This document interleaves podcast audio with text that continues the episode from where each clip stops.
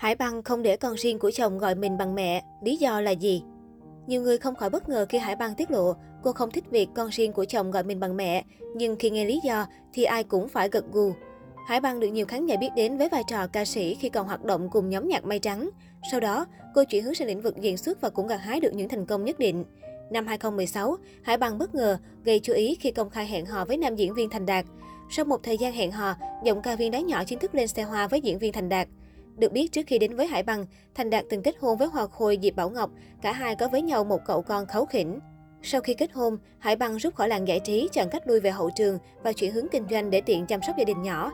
Trên mạng xã hội, cô thường chia sẻ những bí quyết chăm sóc, nuôi dạy các con đến nhiều mẹ bỉm sữa khác. Bên cạnh đó, cựu thành viên Mây Trắng cũng giữ mối quan hệ tốt với bé Kit, con riêng của chồng. Thời gian đầu khi sống và tiếp xúc cùng con chung, con riêng của chồng, Hải Bằng đã nhận phải nhiều lời đàm tiếu.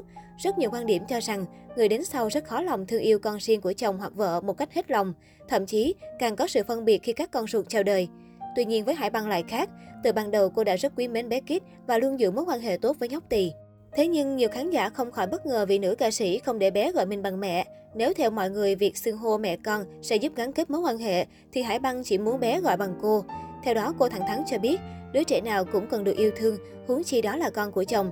Việc xưng bằng mẹ, cô không muốn như thế. Vì nếu đặt trường hợp tương tự, Hải Bằng không thích con mình cũng gọi người phụ nữ khác bằng mẹ. Hải Bằng mong nhóc tỳ hiểu rằng bé chỉ có một người mẹ duy nhất. Dẫu vậy, Hải Bằng lại thoải mái cho các con xưng hô anh hai với Kit.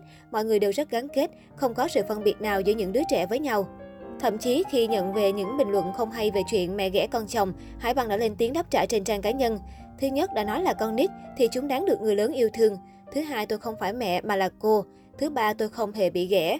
Tôi không thể ép mấy bạn có tư duy giống tôi, nhưng nếu có suy nghĩ khác biệt như vậy, tốt nhất đừng nên vô Facebook người khác phán này phán kia. Ai cũng cần được tôn trọng, con nào chả là con, đứa nhỏ không dương ngoài đường, tôi còn có thể thương được, huống chi là con chồng. Nếu ai chú ý sẽ thấy từ khi kết hôn với Thành Đạt, Hải Bằng rất quan tâm, lo lắng cho con riêng của chồng. Cô thường đón bé kít đến nhà chơi, cũng như thường xuyên đăng hình con riêng của chồng lên trang cá nhân.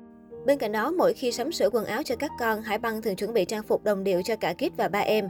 Ngoài ra, vợ chồng Thành Đạt cũng đặt tên con giống nhau, bắt đầu bằng chữ K, lần lượt Kit, Kem, Coi và Kyo. Hiện tại, con riêng của Thành Đạt đang ở chung với mẹ Diệp Bảo Ngọc. Tuy nhiên, nam diễn viên Thành Đạt vẫn thường xuyên dành thời gian để chăm sóc quan tâm đến con trai vì lo lắng bé thiếu tình thương của bố. Mỗi chuyến du lịch dã ngoại hay cuối tuần đều có sự tham gia của Kit. Ngoài ra, nữ ca sĩ cũng từng chia sẻ rằng bản thân không cảm thấy khó chịu khi Thành Đạt quan tâm con trai đầu lòng nhiều hơn. Cô bày tỏ rằng Kit cần được yêu thương khi bé chỉ ở cạnh ba những ngày cuối tuần.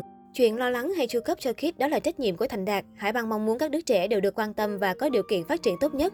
Chính vì cách ứng xử văn minh và thấu hiểu của vợ mà Thành Đạt cảm thấy thoải mái, không lo lắng về chuyện con chung con riêng. Sau 4 năm chung sống, tổ ấm của vợ chồng Hải Băng vẫn vô cùng hạnh phúc êm ấm vì luôn ngập tràn tiếng cười của các thiên thần nhỏ.